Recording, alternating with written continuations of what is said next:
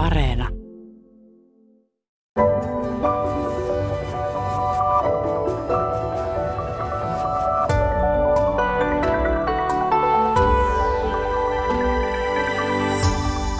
Tervehdys hyvät kuuntelijat.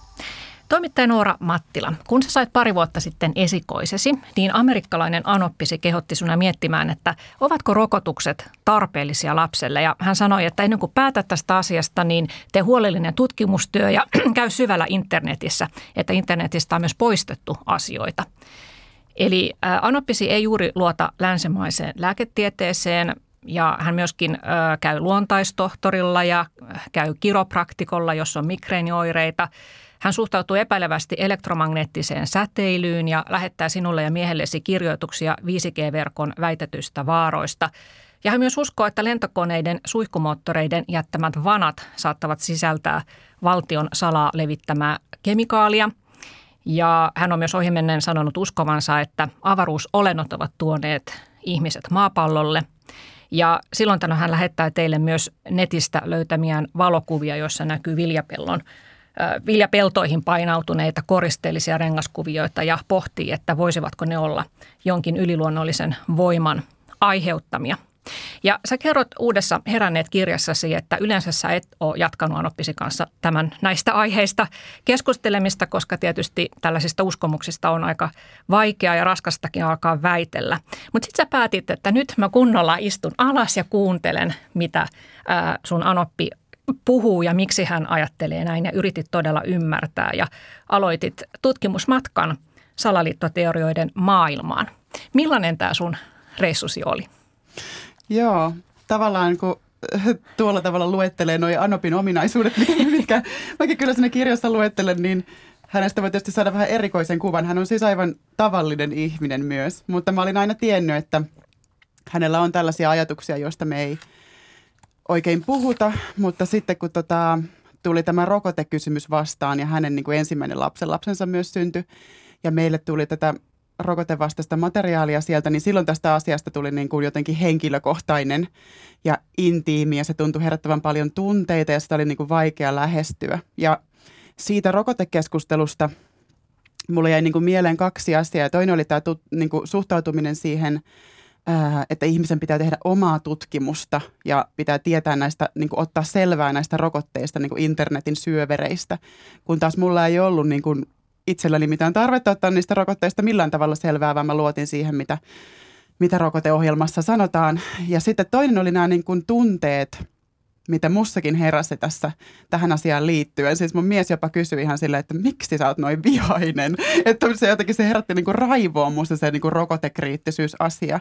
Ja nämä oli ne niinku kaksi asiaa, mitkä mulle jäi niinku siitä mieleen. Ja näitä mä lähdin niinku tarkastelemaan meidän erilaisia suht, erilaista suhtautumista niinku tähän tutkimuksen tekemiseen ja siihen, niin kuin, että mihin voi luottaa. Ja sitten toisaalta näitä tunteita. Mm.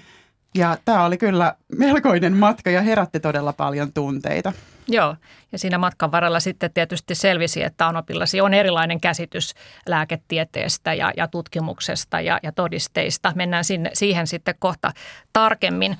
No, toimittaja Pasi Kivio ja sinä puolestasi aloitat Salaliittojen ihmemaassa kirjasi kertomalla, miten tapasit ohjaaja-tuottaja Tuomas Kytömäen, joka uskoo, että korona on aikoinaan lähetetty Wuhanin laboratoriosta tahalleen liikkeelle ja, ja tarkoituksena oli tappaa jopa 80 prosenttia maailman väestöstä ja hän myös uskoo QAnonin juttuihin, muun muassa siitä, että demokraatit Hillary Clinton etunenässä ovat pedofiileja. Trump oli pelastava messias, no ehkä ei sitten ollutkaan, ja, ja että vielä tulee tällainen suuri myrsky, jossa isokenkäisiä oikein joukolla pidätetään. Millaista sun oli istua ja kuunnella tällaisia juttuja?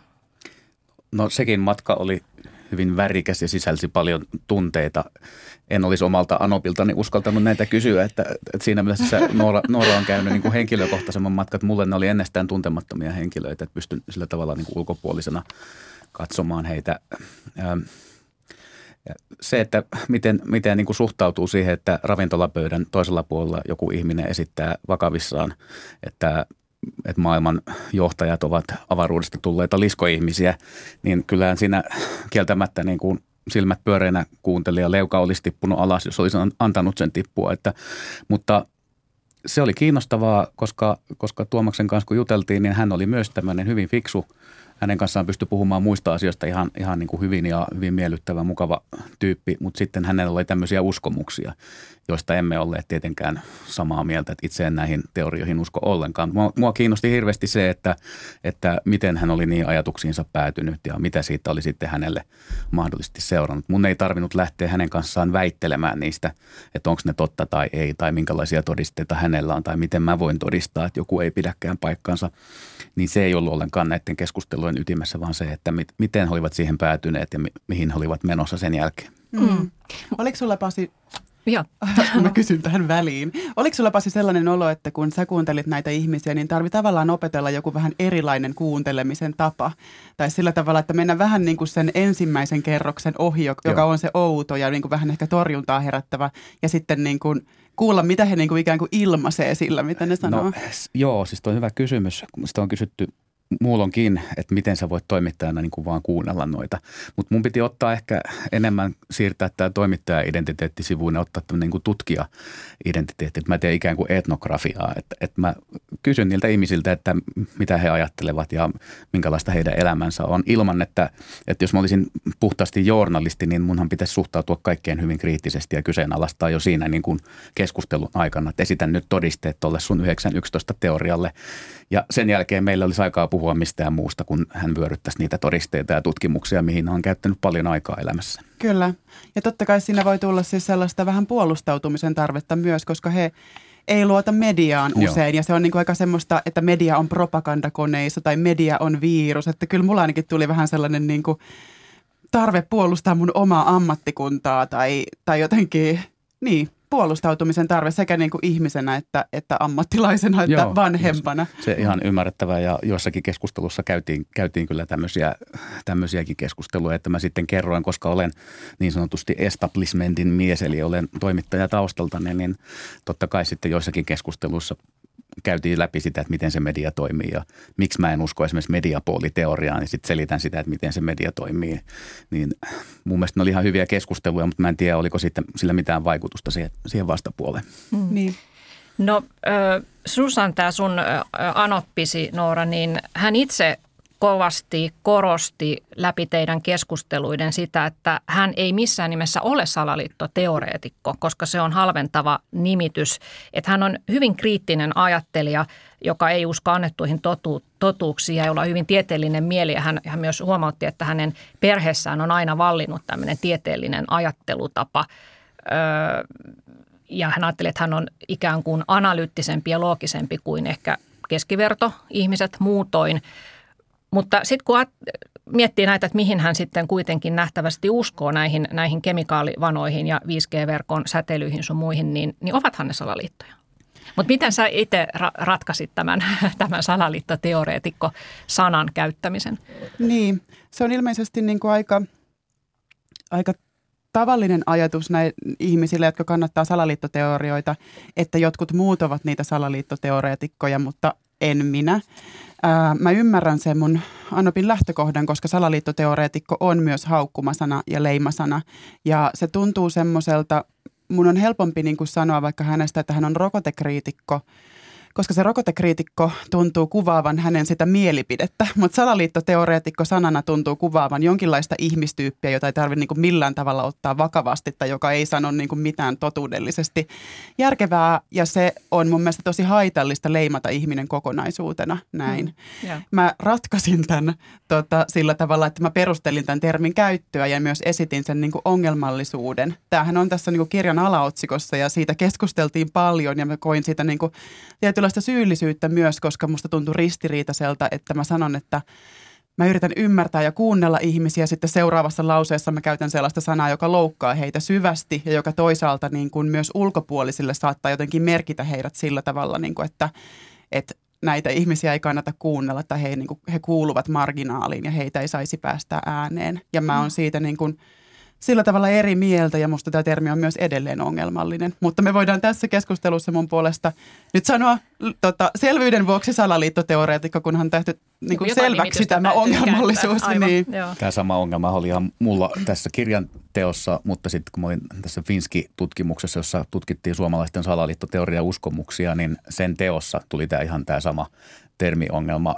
Kukaan ihminen, jota pyytää haastatteluun ja kertoo, että olen tekemässä kirjaa salaliittoteorioista, voisitko sinä salaliittoteoreetikkona antaa haastattelun, niin vastaus on ei, koska nimenomaan se termi koetaan leimaavaksi. Ja näinhän se on, että salaliittoteoria on jotain, mikä ei ole totta ja salaliittoteoreetikko on joku, joka edustaa, kertoo jotain, mikä ei ole totta. Hän ei ole mikään asiantuntija, vaan hän on salaliittoteoreetikko, niin, mm. niin siitä näkökulmasta ymmärrän sen, sen, että aika moni kieltäytyi mun haastattelusta. Mutta sitten esimerkiksi tämä Tuomas Kytömäki, joka tässä mainittiin alussa, niin, niin hän oli sinut sen kanssa, että hän ymmärsi, että näitä asioita kutsutaan salaliittoteorioiksi. Häntä voidaan kutsua salaliittoteoreetikoksi, mutta hän oli sinut sen asian kanssa ja hän, hän siitä huolimatta halusi kommentoida, mitä arvostan kovasti. Kyllä.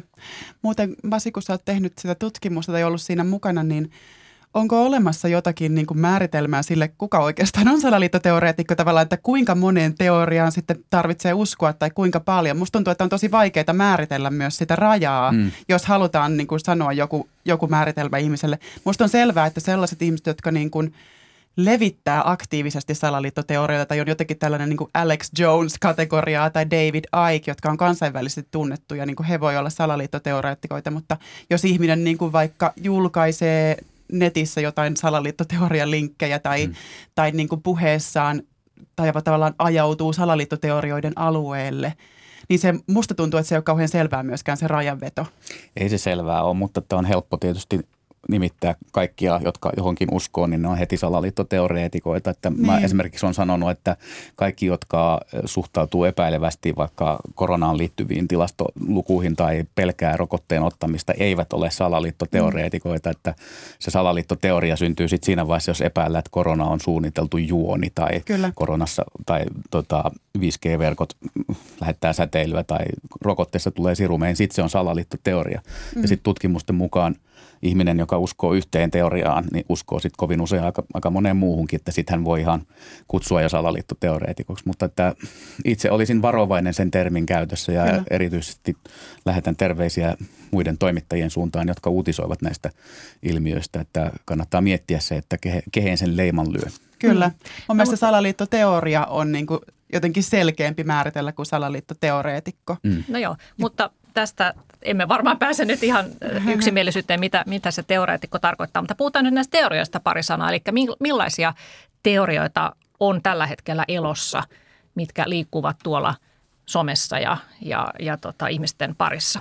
Korona mainitsitkin, niin se on tietysti nyt edelleen menossa tämä epidemia, niin kertokaa nyt siitä vähän, että minkälaisia teorioita levitetään koronasta – tai on levitetty ja edelleen levitetään? No siis tämähän on jännä tämä salaliittoteorioiden kenttä, kun se muuttuu ihan yhtäkkiä yhdessä yössä ja ennen Venäjän iskua Ukrainaan vallitseva salaliittoteorioiden muoto oli nimenomaan koronaan liittyvät mm, uskomukset ja väitteet, että, että tuota, tosiaan tämä plandemia, eli suunniteltu pandemia on yksi näistä keskeisistä, mutta sekin oli muuttunut, että, että vähän aikaa ennen sitä oli vielä näitä QAnon teorioita, jossa uskottiin, että on korkea-arvoisia demokraattipoliitikkoja Yhdysvalloissa, jotka, jotka tota, käyttää lapsia hyväkseen. Ja sitten se muuttui tähän, että se on niin kuin koronateoretisointia ja sitten 24. helmikuuta kaikki muuttuu yhdessä yössä ja yhtäkkiä ne ihmiset, jotka olivat levittäneet QAnon teorioita tai, tai näitä koronateorioita, niin olivatkin yhtäkkiä Putinin kelkassa ja alkoi nämä Venäjän salaliittoteoriat. Eli, Mutta miten se on mahdollista, että nämä samat ihmiset ovatkin yhtäkkiä nyt sitten levittävät Venäjän propagandaa? No tämä on hirveän hyvä kysymys. Eihän tähän, tähän ei mitään niin tutkimustietoa ole, mutta oma näkemykseni tai arvioni on se, että, että nämä ihmiset on jo valmiiksi tämmöisiä niin kuin vastarannan kiiskejä ja pyrkivät hakeutumaan ja tavallaan niin kuin mielipideoppositioon. Ja, ja tässä Venäjä-kysymyksessä tietysti se oppositio on se, joka on, on niin kuin Putinin puolella. Että sen tyyppinen ajattelumalli. Ja sitten täytyy sanoa, että esimerkiksi suomalaiset, suomalaiset Putinin kannattajat, salaliittoteoreetikot saa paljon vaikutteita ulkomaisilta gurulta. Noora mainitsi Alex Jonesin ja vastaavat, jotka, jotka sitten on niin kuin esikuvina ja kun on seurannut sitä ulkomaisten salaliittoteoreetikoiden kenttää, niin sieltä tulee vahvasti nämä Venäjän myönteiset salaliittoteoriat, joita sitten Suomessakin on omaksuttu. Mm. Varmaankaan kuitenkaan kaikki ei, ei ole kaikki maksanut varmasti. niitä. Mm. Että tota... Mutta hyvin suuri joukko, kun katsoo sitä Joo, kenttää. mä olin ehkä ihan vähän yllättynyt itsekin siitä, että miten hyvin se sitten meni mutta sinne läpi siihen samaan porukkaan. Mutta tota, että joillakin ihmisillä on sitten esimerkiksi ollut tämä koronarokote niin kuin jotenkin tärkeämpi kärki siinä tota, niin, no tästä rokotteestahan on tietysti niin kuin yksi, yksi epäilys, että se että se on siis jonkinnäköinen myrkkypiikki, joka viimeistään sitten sairastuttaa ihmiset ja, ja tarkoitus on, että lääketeollisuus vaan tässä käärii rahat ja, ja on tämmöinen globalistinen eliitti, joka yrittää massamurhata suuren osan maapallon väestöstä ja, ja tota Bill Gates on vähintäänkin yksi taustajuonittelijoista, että Gates on saattanut upottaa tähän rokotteeseen tämmöisen teknologisen mikrosirun, jonka avulla sitten ihmisiä voidaan seurata ja – ja hallita. Ja tämähän, tota, tämä oli vuonna 20, 2020 tehty kyselytutkimus, niin mun mielestä aika pöyristyttävää, että joka kolmas yhdysvaltalainen uskoo tähän mikrosiruteoriaan. En tiedä, olisiko se, olisiko se, jos nyt tehtäisiin uusi kysely, niin olisiko se muuttunut sitten, mutta... Ei välttämättä, mutta se, sitähän kysyttiin myös tässä suomalaisten Finski-tutkimuksessa ja tämä oli suomalaisten salaliittoteoria uskomuksesta noin 60, vähän yli 60 väitettä esitettiin. Tämä oli se kaikkein vähiten kannatettu, että mm, Suomessa ei uppoa ollenkaan tämä. Ja se on hyvä kysymys, että miksi Jenkeissä menee läpi, mutta Suomessa ei. Niin. Mitäs Noora sanot, että sä tunnet amerikkalaista yhteiskuntaa? Niin, mä lähdin miettimään sitä. Mä en tiedä, onko se sitten joku sellainen, siinä Bill Gatesin hahmossa niin kuin yhdistyy se sellainen aika salaliitto teorioiden niin kuin peruselementti, joka on se, että niin kuin rahallinen valta ja tiedollinen valta on jotenkin niin kuin kytköksissä toisiinsa ja toimii yhdessä ja raha ää, motivoi päätöksentekoa. Ja voi olla, että tällainen ajattelu on Yhdysvaltain politiikassa myös jotenkin niin kuin helpompi perustella. Tai esimerkiksi siellä on niin kuin semmoinen loppauskoneisto tai terveydenhuolto on ää, tota, niin kuin kaupallista tai, tai mm. yritysvetosta, että se voi olla, että se tulee siitä. Tai Eikä sitten, siellä on niin kuin jyrkempi se valtaeliitin ja, ja tavallisen kansalaisen välinen ero kuin mitä Suomessa on, että sekin niin voi varmaan, selittää. Niin se varmaan on. Tämä on niin, Suomi on niin pieni maa, jossa niin kuin jokaisella on muutama askel päätöksentekoon ja näin, että tota, ja sitten en tiedä, onko Yhdysvalloissa jotenkin, saattaako siellä jotenkin niin kuin vedota enemmän sellaiset vähän niin kuin henkilökeskeiset teoriat. Et mä en tiedä, onko Suomessa sitten oikein sellaisia niin kuin ykköspahiksia, jota, tota, jota ihmiset niin kuin ottaisi vihollisekseen samalla mm. tavalla. Suomessa tietysti salaliittoteoriat keskittyy meidän hallitukseen ja jossakin määrin myös presidenttiin, mutta ehkä ei ihan samassa mittakaavassa kuin miten tuolla Yhdysvalloissa. Mutta mä sanoisin tuohon mm. vastauksena mun näkemyksen mukaan kysymys on paljolti myös siitä niin kuin luottamuksesta, mitä ihmiset tuntee Kyllä. yhteiskunnallisia toimijoita ja tiedontuottajia ja, ja instituutioita kohtaan, että Suomessa luottamus erilaisia instituutioita kohtaan myös tämän Finski-tutkimuksen mukaan on erittäin korkea. Mm. Median luottamus on erittäin korkea. Jos katsotaan välinekohtaisesti, niin yleisradion luottamus on jopa niin kuin pohjoiskorealaisilla tasolla. 93 tai 94 prosenttia tässä tutkimuksessa piti, piti niin kuin Yle luotettavana. Niin, ja kuitenkin sitä kuulee tosi niin, paljon, että kuulee me paljon, media jo. paljon niin. tämmöistä Yle on, mutta siitä huolimatta, kun kysytään sitten laajemmin, niin itse asiassa Ylen kannatus on erittäin korkea. Mutta sitten taas verrataan niin kuin amerikkalaisten tuntemaan luottamukseen, niin eh, heidän luottamuksensa mediaa kohtaan on ihan todella alhaalla. Että siellä on luokkaa 36 prosenttia ihmisistä luottaa omaan mediaansa ja se on, se tullut, on se on tullut nopeasti alas. Se on ollut yli 50 prosenttia vielä joitakin vuosia sitten, mutta nyt, nyt ollaan todella alhaalla. Ja tuossa omassa kirjassani kirjoitankin siitä, että QAnon on se hinta, mikä me maksetaan sitten luottamuksen roma, romahtamisesta, mitä he maksavat ensisijaisesti. Kyllä. Mm. Luottamus on eräänlainen immuniteetti salaliittoteorioita vastaan ja Suomessa on todella hyvä immuniteettitaso. Mun mielestä Suomi ei ole mitenkään niin kuin kovin otollista maaperää sille, että salaliittoteoriat jotenkin räjähdysmäisesti mm. alkaisivat levitä. Joo, he mennään ihan kohta no. näihin, tässä mennään näihin taustatekijöihin, mutta vielä pari sanaa näistä, näistä tuota, tutkimuksista. Sä oot Pasi ollut mukana tässä Finski-tutkimuksessa, niin täällä on ihan mielenkiintoisia ö, tietoja suomalaisten uskomuksista. 86 prosenttia suomalaisista uskoo ainakin johonkin näistä oliko siinä 60 teoriaa, mitä jo esiteltiin. Ja, ja tota, 6 prosenttia suomalaisista uskoo ainakin vähän siihen, että Biden voitti vilpillisesti vaalit. sinänsä pieni prosentti, mutta on se aikamoinen ihmisjoukko, jos lukumääräisesti niin, jos, niin, ajattelee. Muuttaa, muuttaa sen absoluuttiseksi määräksi, niin onhan se. Joo. Mutta totesinkin jossain, että ei ole niin hölmöä ylivedettyä salaliittoteoriaa, etteikö sillä aina joku prosentin kahden kannatus löytyisi näissä mm. kyselyissä. Että sehän ihan riippuu siitä, että miten se kysymys mm. esitetään. Ja, ja tota, että kyllähän siellä niin kuin, mutta se, että niin kuin ver, kansainvälisessä vertailussa, niin, niin suomalaisten usko salaliittoteorioihin on paljon vähäisempää, että kun on tehty mm. näitä muita tutkimuksia, joissa on kysytty muilta pohjoismaalaisilta kuin suomalaisilta, esimerkiksi tanskalaisilta ja ruotsalaisilta, niin Pohjoismaat erottuu niissä siinä joukossa tämmöisen niin kuin vähän, vähäuskoisempana porukkaa. Joo. Kyllä. Esimerkiksi Estoniaan liittyen on tämmöinen tieto, että 17 prosenttia suomalaisista uskoo ainakin vähän siihen, että Estonian uppoamisen aiheutti räjähdys tai törmäys sukellusveneeseen. Että se on ehkä yksi semmoinen Joo. iso, iso salaliitto, mitä niin. ajatellaan, että ja, sitä peitellään sitä ja sitähän, sitä, kun sitä veivataan edelleen ja kuvataan niin sitä hylkyä, niin se saa koko ajan Joo. vettä myllyyn. Aivan. Mm-hmm.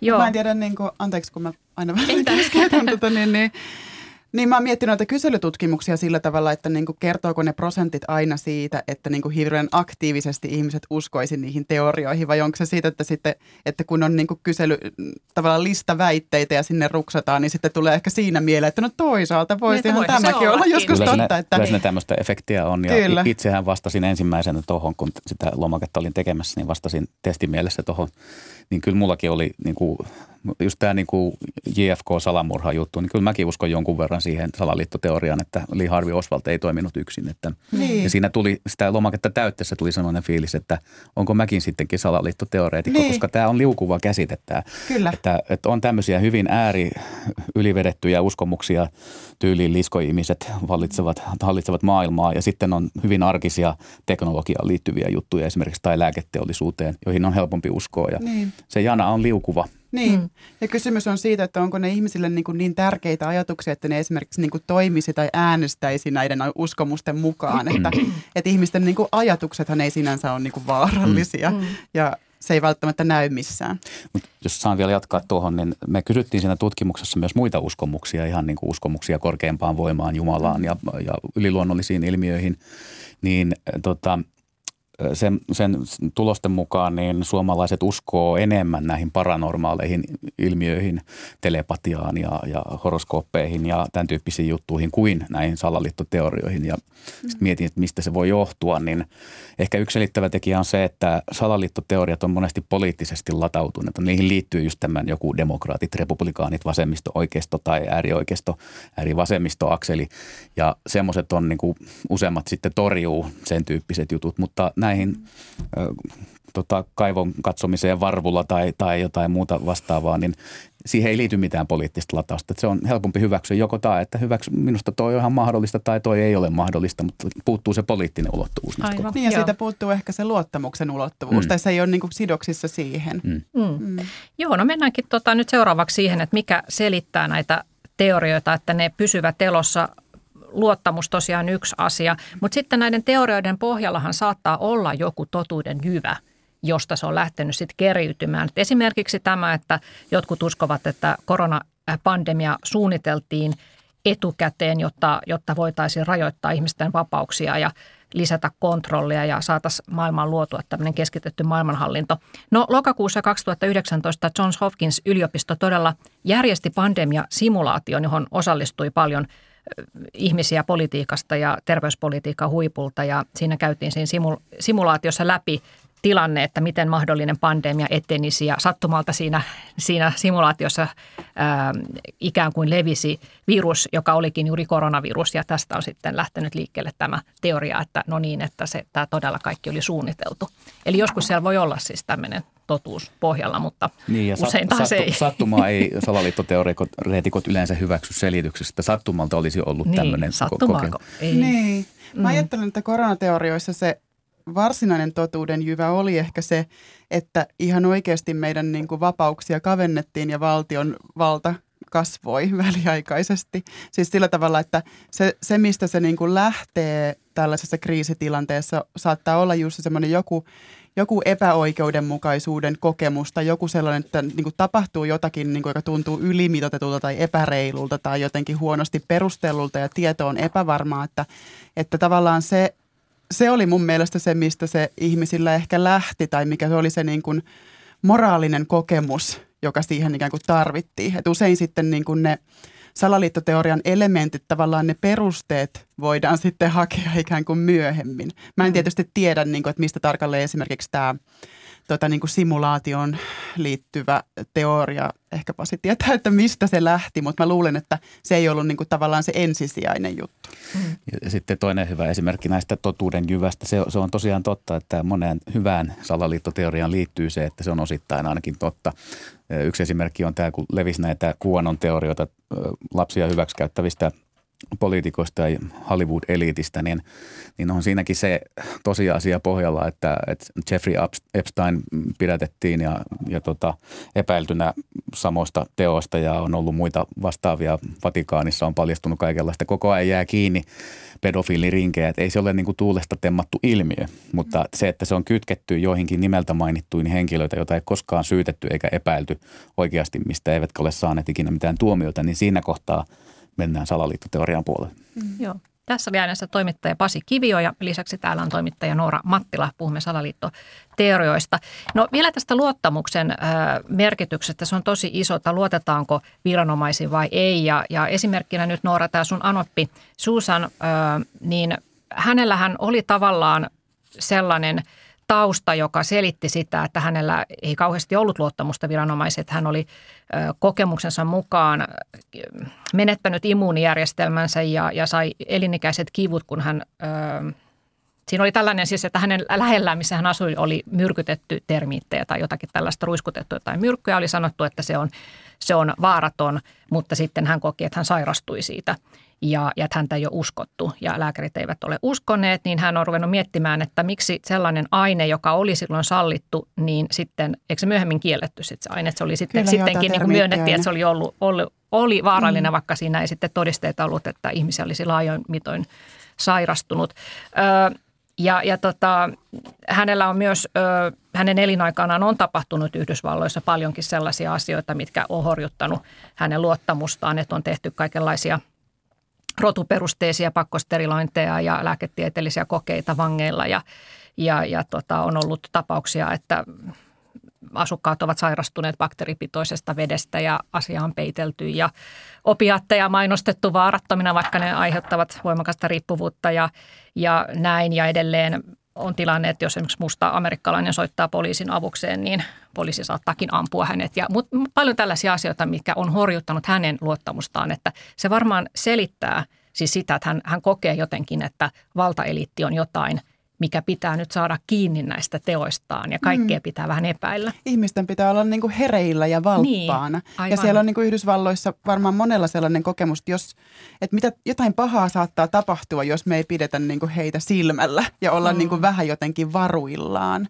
Ja mm. se on tietysti, se mun mielestä tavallaan osoittaa sen, että niin kuin nämä salaliittoteoriat ei – välttämättä ole pelkästään mitään semmoisia yksilön, niin yksilön päähän ja psyykeeseen liittyviä asioita, vaan siinä voi olla myös, niin kuin, nämä syntyy yksilön ja yhteiskunnan vuorovaikutuksessa. Ja joskus niin kuin niissä epäluottamuksen kokemuksissa ja siinä niin kuin jossain ilmapiirissä tai, tai vaikuttamisen mahdollisuuksissa tai viestinnässä saattaa olla jotakin asiaa, mihin voisi kiinnittää huomiota, että niin kuin aiheuttaako tämä ihmisillä epäluottamusta tai sellaista tunnetta, että voin luottaa vain itseeni tai minun täytyy puolustaa itseäni tai minua ei kuunnella tai minun, minun arvoilleni ja ajatuksilleni ei ole täällä tilaa. Niin, että minut ohitetaan Minut jotenkin. ohitetaan. Joo.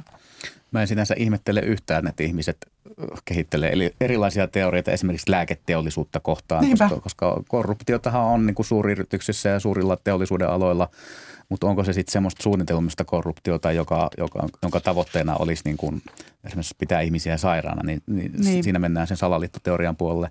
Tai sitten tiedustelupalveluihin kohdistuu monenlaisia teorioita. Enkä ihmettele yhtään Kyllä. CIAta kohtaan, koska CIAlla on ollut tämmöisiä hyvin kyseenalaisia todellisia operaatioita, joissa, joissa tota on, on sitten – toimittu epäeettisesti ja niistä on kirjoitettu, kirjoitan tuossa myös, myös kirjassa näistä muutamasta CIA-operaatista, jotka oli ihan todellisia. Esimerkiksi mm. Operation Mockingbird, jossa, jossa amerikkalaisia johtavia toimittajia valjastettiin CIAn kätyreiksi kommunisti, kommunisti, kommunistisia maita vastaan oli ihan todellinen operaatio, joka, mm. jonka sitten Watergatein paljastanut toimittaja paljasti omassa mm. jutussaan, että kyllähän tämmöiset on omiaan ruokkimaan niitä teorioita. Mm. Kyllä. Joo, ja tässä Noora Mattila, tässä sun kirjassa, niin sä paljon käytit aikaa siihen, että sä yritit vyöryttää tälle sun Anopille lääketieteellisiä tutkimuksia ja todistuksia esimerkiksi rokotuksista ja niiden turvallisuudesta ja, ja ylipäätään yritit, yritit tieteellisillä todisteilla saada hänet huomaamaan, että hän voisi ehkä korjata ajatteluaan, mutta niillä ei ollut mitään merkitystä hänelle näillä sun todisteilla. Että miksi, miksi on tavallaan turhaa yrittää todistaa vääriksi näitä, näitä käsityksiä? Mm. Tavallaan tuntuu jotenkin kauhealta tavallaan... kuulla, että mä vyörytin häntä kohtaan. No, ei, tota. ei, Mutta sä näit ainakin hirveän vaivan, että kun hän väitti jotain, niin sä lähdit tutkiin, että onko tässä mulla jotain oli, tutkimusta. Mulla oli sellainen harhakäsitys ja illuusio siitä ja varmasti sellainen niin kuin ylimielinen ajatus, että mä voisin häntä ruveta jotenkin niin kuin opettamaan ja kouluttamaan. Mm. Äh, mutta jossain niin kohtaa, taka... joo mä ymmärrän, joo, joo. joo niin jossain kohtaa tota, niin kuin mä totesin, että ei niin kuin – tästä ei ole niin oikein mitään hyötyä ja toisaalta tässä ei taida olla kauheasti kysymys näistä faktoista. Tässä niin. on ehkä kysymys enemmän siitä, että mikä on oikein Joo. ja mikä on se niin kuin moraalinen kokemus ja se moraalinen kehys siellä alla. Ja sitten tässä on kyse siitä luottamuksesta ja tätä luottamusta mä en niin kuin tavallaan puheella pysty muuttamaan. Mutta mua kiinnostaa siis se, että kun hän itse sanoo olevansa ä, analyyttinen ja tieteeseen uskova ihminen, sitten hän ei kuitenkaan tuntunut uskovan – että jotenkin, että se, se tiede, miten se meille yleensä näyttäytyy, niin ää, hänen mielestään se oli korruptoitunut ja siihen ei voinut, se oli yksipuolista ja se oli liian mm. materialistista ja mm. siinä ei oteta ihmistä kokonaisuutena huomioon. Eli hän tavallaan niin nonsaleerasi kuitenkin sen, sen tutkimustiedon. Tai hänellä oli ehkä sitten omia, omia äh, tutki, tutkijoitaan, jotka sopivat niin kuin hänen ma- maailmaansa. Niin. Et siinä oli varmaan myös tämmöistä vahvistusharhaa, että no, hän siis halusi poimia ne, mitkä... Vahvistusharhahan tuossa näkyy aika vahvasti, niin. että ihminen, joka uskoo tieteeseen, niin voi poimia sieltä juuri sitä omaa maailmankuvaansa tukevat käsitykset ja sivuuttaa muut ja sitä kutsutaan vahvistusharhaksi. Ja näkyy itse asiassa aika monessa muussakin salaliittoteoreetikossa ja salaliittoteoriassa, että esimerkiksi tämä 9-11 teoria nippu, niin siinähän on, on hyvinkin vakuuttavia tahoja, ovat on ollut todistamassa, että kysymys ei ollut mistään lentokoneiden iskusta, että lentokone tulisi tuhonnut nämä tornit, vaan että oli niin kuin kysymyksessä räjäytyksistä tai terroristisesta teosta, joka oli syntynyt niin kuin Yhdysvaltain hallinnosta käsin, että sitäkin pystytään todistelemaan erilaisilla tieteellisillä faktoilla, jos halutaan. Hmm. Mutta ovatko ne siis äh, sinun mielestäsi luotettavia tieteellisiä todisteita? No, jos mä ryhtyisin niitä tutkimaan, niin ehkä mä sieltä sitten löytäisin jotain. jotain niin. et, mutta se, että se on semmoinen loputon suo ja loputon hetteekkö, se on niin valtavasti siitä on erilaista kirjallisuutta ja tutkimusta ja väitteitä, että onko siitä aikaa lähteä kaikkeen vai luottaisinko mä ennemmin sitten, sitten niin kuin vakiintuneisiin tiedonlähteisiin, tiedontuottajiin, tieteentekijöihin, jotka sanoo, että asia on näin. Niin. Et en mä voi joka asiaa lähteä niin kuin pienenä Luottamuksesta siinä on mm. sitten kyse, että me vaan niin kuin luotetaan tota, eri lähteisiin. Mielestäni meillä on myös kaikilla vahvistusharhaa ja sitten mm. tässä jotenkin ehkä koronapandemian aikana jokaiselle tuli sellainen harha, tai ei nyt jokaiselle, mutta että, että ihmiset alkoi puhua ikään kuin he olisivat tieteen asiantuntijoita tai jotakin kansanterveysasiantuntijoita tai päälliköitä, että, että loppujen lopuksi meillä ei välttämättä ole aina sitä tietoa. Joo, ja sitten tietysti myös on näitä tämmöisiä niin kuin näennäistieteilijöitä, että, mm. että tota, jotka eivät ole edes sen alan asiantuntijoita, joita he kommentoivat ja joita sitten taas linkataan eteenpäin. Ja sitten jos ajattelee salaliiton teorioita uskonnon kaltaisena ilmiönä, niin silloinhan kysymys on siitä, että on tiettyjä uskonkappaleita, joista se ihminen ei ole valmis luopumaan. Sen uskomusjärjestelmä on rakentunut sen varaan ja sitä uskomusjärjestelmää ei hevin anneta, niin kuin sen ei anneta hevin muuttua. Että se vaatii tosi isoja omakohtaisia epäilyjä siihen ja säröjä siihen järjestelmään ennen kuin se luopuu siitä uskostaan. Että sä et pysty sitä ulkopuolelta, et pysty tuuttaamaan mitään oikeaa tietoa. Mm. Ja se voisi vaatia sen myöntämistä, että olen ollut väärässä. Mm. Ja se on ihmisille aina vaikeaa. No sanoit Pasi tuossa mielenkiintoisesti, että uskonnon kaltainen, niin, niin tuota, tällaisia salaliittoteorioihin uskovia ihmisiä varmasti yhdistää juuri se, että, että heille on tärkeää se, se hengenheimolaisuus, että he löytävät ympärilleen samalla lailla ajattelevia ihmisiä. Että se yhteisön merkitys voi olla samanlainen kuin jossakin uskonnollisessa yhteisössä. Ja sä myös Noora oot nimennyt tässä sun kirjan heränneet. Eli he kokevat, että he ovat nyt heränneet tästä valveunesta ja nyt he näkevät totuuden ja, ja tuota, nuo muut tuolla ovat hölmöä valtavirtaa, joka ei ole vielä herännyt. Tämä on samantyyppistä kuin uskonnollisessa heräämisessä. Kyllä. Se heräämisen kokemus saattaa olla ihmisellä aika voimakas. se tarkoittaa sitä, että, että saattaa olla niin kuin, vaikka joitakin kokemuksia, joka saa jollain tavalla epäilemään, että, että onko tämä sittenkään, onko maailma sellainen kuin mä oon luullut. Ja sitten tapahtuu jokin käännekohta, joka asettaa asiat niin kuin uudenlaiseen valoon – Mm. Ja, ja siitä tulee, voi tulla sellainen olo, että niin kuin minulle on valehdeltu ja minua on petetty tai olen ollut niin kuin harhan vallassa ja uskon vallassa. Ja se voi olla, niin kuin, se voi olla tosi voimakas kokemus ja siihen saattaa liittyä jotakin sellaista niin kuin vaikka häpeän tunnetta tai näin, mikä vielä jotenkin saattaa vahvistaa sitä mm-hmm. käännekohtaa. Ja ihan ilman uskontoakin, niin ihmisillä on tarve kuulua johonkin ryhmään, johonkin y- yhteisöön. Jos mm-hmm. katsoo suomalaista salaliittoteoreetikoiden kenttää, niin siellähän on tapahtunut hyvin vahva tämmöinen virtuaalinen ja myös niin kuin reaalielämän verkostoituminen, että ihmiset ovat löytäneet ympärilleen porukan, onko mm-hmm. sinne sitten kymmeniä tai ehkä satoja ihmisiä, mutta ovat osa jotain laumaa. Mm. Ja sen niin kuin näkee, että he ovat, osa heistä on onnistunut keräämään satojen tai jopa tuhansien ihmisten sosiaalisen median verkoston ja saavat vihdoinkin äänensä kuuluviin, joku kuuntelee ja arvostaa heitä, niin onhan siinä oma vetovoimansa. Mm. Mm. Mutta mä en tavallaan niin kuin, tota, esimerkiksi viime syksynä oli mun mielestä aika jyrkkä keskusteluilmapiiri vaikka rokotekriittisiä tai rokottamattomiakin ihmisiä kohtaan jo. Että mä en tavallaan oikein ihmettele sitä, että ihmiset etsii sitten lähelleen semmoisia ihmisiä, jotka on heidän kanssaan samaa mieltä ja jotka ei niin kuin, tuo heille sitä viestiä, että sinä olet väärässä ja tyhmä ja paha ja syyllinen pandemiaan. Että tässä oli semmoista syyllistävyyttä myös siinä keskusteluilmapiirissä, joka mahdollisesti niin kuin, työnsi ihmisiä myös jonkinlaiseen marginaaliin ja mielipidekuplaan. Hmm.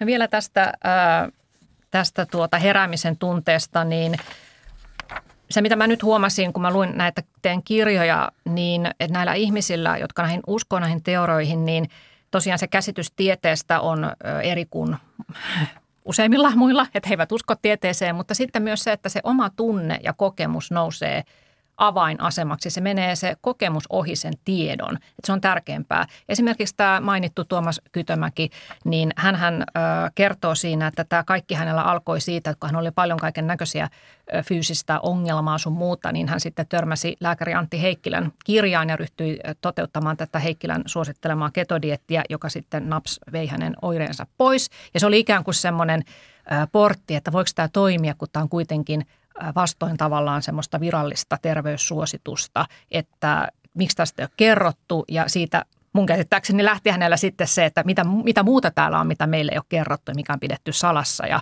ja voisiko tämä ja tämäkin pitää paikkaansa. Ja hänelle tuli tämmöinen voimakas ö, kokemus. Ja, ja varmaan myös näillä niin sanotulla New, new Age-tyypeillä, jotka ajattelevat, että, että pitää ikään kuin itse luoda se henkinen todellisuus ja uusi tietoisuuden taso, niin he myös hakeutuvat näihin vaihtoehtohoitoihin ja kokevat, että kun he ovat kokeneet tämän hyvänä, niin perinteinen lääketiede ei voi olla oikeassa. Mm.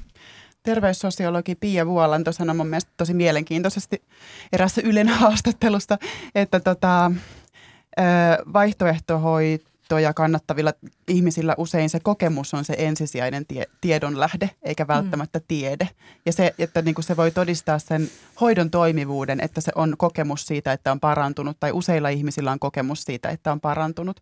Että se liittyy joskus tuohon ajatteluun, se voi liittyä myös siihen niin kuin henkiseen tai uushenkiseen ajatteluun, josta, mä en tiedä törmäsit sä Pasi tähän, mutta ihmiset puhuu niin kuin ohjelmoinnista, että mm, ei, saa, ei saa olla niin kuin ympäröivän yhteiskunnan ohjelmoiva ja pitää jotenkin tunnistaa se oma totuus niin kuin esimerkiksi median sanelevan niin kuin tunnemanipulaation joukosta. Ja tota, vaihtoehtohoidot ja uushenkisyys ei ole millään tavalla niin kuin sama asia kuin salaliittoteoriat tai että se ei ole mikään niin kuin automaatio, mutta mm. siinä on niin kuin tarttumapintaa näille ajatuksille. Toi ohjelmointiasia on niin kuin yhden askeleen päässä semmoisesta niin kuin matrix-ajattelusta. Joo, joo, hyvin lähellä. Sitä tuossa Sari sanoi tuosta, että tunne, tunne versus järki, niin salaliittoteoriassa monesti tunne on – järkeä tai rationaalista ajattelua voimakkaampi, että käyttänyt esimerkkinä omaa salaliittoteoria uskomusta niin tähän JFKn salamurhaan, että se ei ollut yhden miehen tekemä. Mulla on vaan semmoinen fiilis, että, että tota, ei se voi olla, koska sitten tämä Kennedy murhaaja pistettiin kylmäksi kaksi päivää myöhemmin Dallasin poliisin pysäköintihallissa, niin sehän haisee riittävän paljon kattonut mafia-elokuvia, niin sehän haisee niin kuin hitchopilta. Eli mun tunne sanoo, mun mutu sanoo näin. No se on ihan sama, mitä sitten on tutkittu virallisesti. On niin kuin tuhansia sivuja pöytäkirjoja ja tutkimusraportteja, mm-hmm. jotka sanoo, että se oli yhden ihmisen tekeminen eikä siihen liittynyt muita piste. Mutta mun mutu sanoo täällä Suomessa pienen ihmisen mutu sanoo, että, että näin se oli, niin se on voimakkaampi kuin se mm. tieteellinen Mutta mutullahan me mennään siis tavallaan, että jos joku lähettää mulle jonkun salaliittoteorian linkin, niin mulla menee ehkä viisi sekuntia, kun mä oon silleen, että no, ei tämä ole mitään. niin kuin, että musta joku niin kuin tunnistaa sen ja se tarkoittaa sitä, että se ei vastaa mun niin kuin maailmankuvaa, se ei vastaa sitä mun käsitystä, niin kuin millainen, millainen, millaista valta on ja millaisia ihmiset on.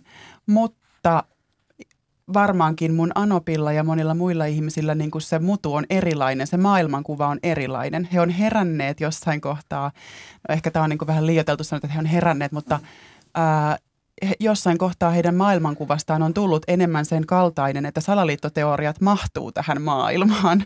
Niin kuin, että sen takia mä käsittelen aika paljon maailmankuvaa ja mä puhun tästä, niin kuin, että maailma heidän silmin, silmillään, koska täytyy olettaa joitain asioita maailmasta, jotta nämä teoriat voi olla totta. Mun kirjahaastattelussani tuli hyvin vahvasti esille asia, jonka nämä haastateltavat itse ottivat varsinkin esiin ja sitten jossain vaiheessa osasin ruveta kysymään sitä, että he toivat esiin, että heidän porttinaan salaliittoteorioiden maailmaan toimi, toimi hyvin usein henkilökohtainen trauma tai syvä kriisi jossain menneisyydessä. Joku oli jäänyt lapsuudessa heitteille tai joltakin oli läheinen kuollut hyvin traumaattisella tavalla tai, tai oli tullut avioeroa ja konkurssia ja, ja päihdeongelmia ja masennusta ja ahdistusta ja tämän tyyppiset asiat sitten on, oli niin kuin hyvin monella ihmisillä tavallaan olleet se lähtökohta sille, että heidän mielensä oli avoinna sitten näille vaihtoehtoisille selityksille, koska tämä reaalimaailma ei tarjonnut sitten riittävän hyviä selityksiä, että miksi hänelle juuri käy näin. Mm. Kyllä. Se on mielenkiintoista, miten tuo henkilökohtainen kokemus voi jotenkin transformoitua tällaiseksi niin yhteiskunnalliseksi kokemukseksi. Mä en tiedä, olisiko se sitten, että siinä tulee joku sellainen ajatus, että tästä lähtien voin luottaa vain itseeni. Tai jotenkin, että, minu, että semmoinen jonkinlainen niin kuin ehkä puolustuksen taso nousee. Mm. Tai joku sellainen, niin kuin, joku sellainen ehkä kuori tai, tai mm. jotain, mm. joka sitten – ja tätähän myös sun sitä. Anoppi monesti korosti, että miksi antaisit vastuun itsestäsi Kyllä. jollekin ylikansalliselle lääkeyhtiölle, että ota itse vastuu ja tee oma tutkimuksesi. Kyllä, joo. joo. Tuota, no sitten on tietysti ö, myös kysymys ö, moraalista, että monesti tässä Noora sun kirjassa puhuttiin siitä, että, että miksi faktoilla tavallaan ei kannata – ikään kuin taistella näitä salaliittoteoreetikoita vastaan, että jos heillä on siellä taustalla jokin asia, joka sotii heidän moraaliaan vastaan, esimerkiksi kysymys rokotteista, että onko, onko se moraalinen velvollisuus vanhemmalle antaa lapselleen rokote tai onko, onko moraalista ylipäätään antaa rokotetta, jos hiukankin epäilee, että se tekisi hallaa sille lapselle, mm. niin siinä, että vaikka, vaikka sitten kuinka pistäisin todisteita esiin, että tämä on rokotteet ovat pelastanut näin ja näin paljon lapsia maailman sivun, niin tuota se ei auta, koska se, Kyllä. heillä on se tunne. Kyllä, niinpä. Tota, kun mulla oli tässä niin jotenkin sellaista metodia, että mä pyrin niin ymmärtämään ja myös et, et, etsimään sieltä sellaisia yhteyksiä tai asioita, mihin mä pystyisin itse samastumaan, niin kyllä mä pystyn jollain tavalla samastumaan siihen tunteeseen, että kun on se niin kuin pieni viaton vauva ja mä niin kuin päätän häntä, hänet rokottaa. Ja jos siitä jotain tuleekin – niin silloinhan se on niin kuin tavallaan mun vika, mm. että jos mä oon niin kuin ikään kuin aiheuttanut tälle vauvalle niin jotain. Tämä on niin kuin tavallaan se, tämäkin on joku harha, mikä se on laiminlyöntiharha tai, tai joku, että tavallaan ajatellaan, että se aktiivinen teko on, sen seuraukset on niin kuin pahempia kuin tekemittä jättämisen seurauksia, koska totta kai niillä rokotteilla suojellaan myös sitä vauvaa niin kuin kansantauteja vastaan, mm. mutta, mutta siihen liittyy tosi paljon tunteet ja sellainen niin kuin vanhemman vanhemman oikeasti rakkaus lasta kohtaan ja niin kuin huolet ja pelot ja, ja näin. Mutta näihin tunteisiinhan justiin vedotaan, kun yritetään niin sanotusti värvätä lisää, lisää ihmisiä johonkin Kyllä. teorian pariin, esimerkiksi juuri, juuri tästä rokoteasiasta, niin tietysti voimakkaampi konsti vaikuttaa vanhempiin on lähettää joku, joku tota vauvan ruumisarkun kuva ja kertoa, että kannattaako nyt sittenkään antaa niitä rokotuksia kuin, että lähettäisiin jonkun väestötason tilastotiedon, joka tukee rokotusten antamista. Kyllä. Mutta miten, miten muuten sitten teidän käsityksen mukaan ihmisiä saadaan paitsi tunteiden, tunteisiin vetomalla, niin miten heitä saadaan mukaan näihin? Että jostakinhan se alkaa se No tuossa oli puhetta, että voi olla oma henkilökohtainen heräämiskokemus, vaihtoehtoinen hoito tai mitä tahansa, mistä lähtee sitten enemmän tutkimaan näitä asioita. Öö, mutta oliko niin pääsi, että myös suokin tavallaan vähän yritettiin Sulla on amerikkalainen kaveri, Joo, joka yritti on, vähän on läheinen, saada joka, sut mukaan tähän. Joo, amerikkalainen ystävä on, joka, joka tota, lähetti mulle kesällä 2020 videolinkin. Katso tämä ja keskustellaan siitä sitten. Ja musta se ei kuulostanut ollenkaan häneltä itseltään ja kuulosti siltä, että hän yrittää käännyttää mua johonkin. Ja sitten katsoin sitä videota. Se oli, oli tota, mulle sitten valkeni myöhemmin, että tämä video oli, oli tota yksi näistä QAnon liikkeen rekrytointivideoista, jolla ihmisiä oli saatu sisään, niin hirveän moni haastateltava tässä kirjassa sitten totesi, että tämä kyseinen video oli se, minkä kautta he syöksyivät tähän salaliittoteorioiden kaninkoloon ihan yhdessä yössä. Ja mulle, mulle se oli niin kuin surkea viritelmä. Erilaisia Oliko se Plandemic? Se ei ollut, vaan se oli, mä tiedä viitinkö mä sanoa sen nimen, nimen, niin, mutta, tota, mutta se oli, mulle se oli niin kuin surkea niin kuin tämmöinen rä, räpellys, joka ei tehnyt minkäänlaista vaikutusta, vaan enemmän, että hohoja, että onpa huonosti tehty, että miten tähän mm. voi joku uskoa. Mutta pystyit Mutta, analysoimaan sitä silleen, että siinä oli jotain semmoista joo, tunteisiin vetoamista? Joo, ja, tai... ja se oikeastaan kun kysyt tuossa, että minkä, mitkä asiat sitten saa ihmiset niinku levittämään tai mukaan tähän salaliittoteorian hommaan, niin siinä videossa muun muassa tuli, tuli hyvin vahvasti esiin. Ja sitten se tapa, millä Kuanon levisi Suomessa, oli, oli nimenomaan tämän pedofilian – torjumisen var, varjolla. Se tuli siinä videossa vahvasti esiin. Eli, eli mm-hmm. tota, suomalaisia ihmisiä saatiin mukaan tähän liikkeeseen sillä, että lähdetään suojelemaan lapsia ja, ja pedofiilit pitää pysäyttää ja pidättää.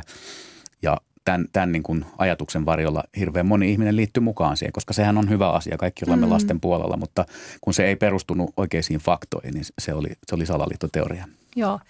No mennään sitten lopuksi siihen, että millaisia seurauksia salaliittoteorialla voi olla. Että osahan on harmittomia, Elvis elää ja maa on liittäjä tyyppisiä juttuja, joista nyt kellekään ei koidu mitään harmia, mutta sitten osa, osa on tähdätty siihen, että, että, että tota radikalisoidaan ihmisiä, puhutaan väestönvaihdosta ja, ja muusta ja tietysti nyt viimeisimpänä karmivana esimerkkinä Ukrainan sota, jota on perusteltu nimenomaan salaliittoteorioilla. Ja niin kuin sä Pasi kirjoitat tuossa sun kirjassa, niin Venäjällä eletään tilanteessa, että siellä salaliittoteoriat ovat pätevää tietoa, jota, jota vaaleilla valitut virkamiehet ja media ja tutkijat ihan säännönmukaisesti levittävät. Että se on aika hyytävä esimerkki siitä, mihin nämä voi pahimmillaan mennä. Joo, ja siis ylipäätään äh, länsimaissa vasta 50-luvun jälkeen salaliittoteoriat saivat sellaisen stigman, että se on niin kuin väärää, huonoa tietoa, ei, ei virallista tietoa, mutta tämä kehitys ei tapahtunut muissa maissa, autoritaarisesti johdetuissa maissa. Se on edelleen niin sanotusti pätevää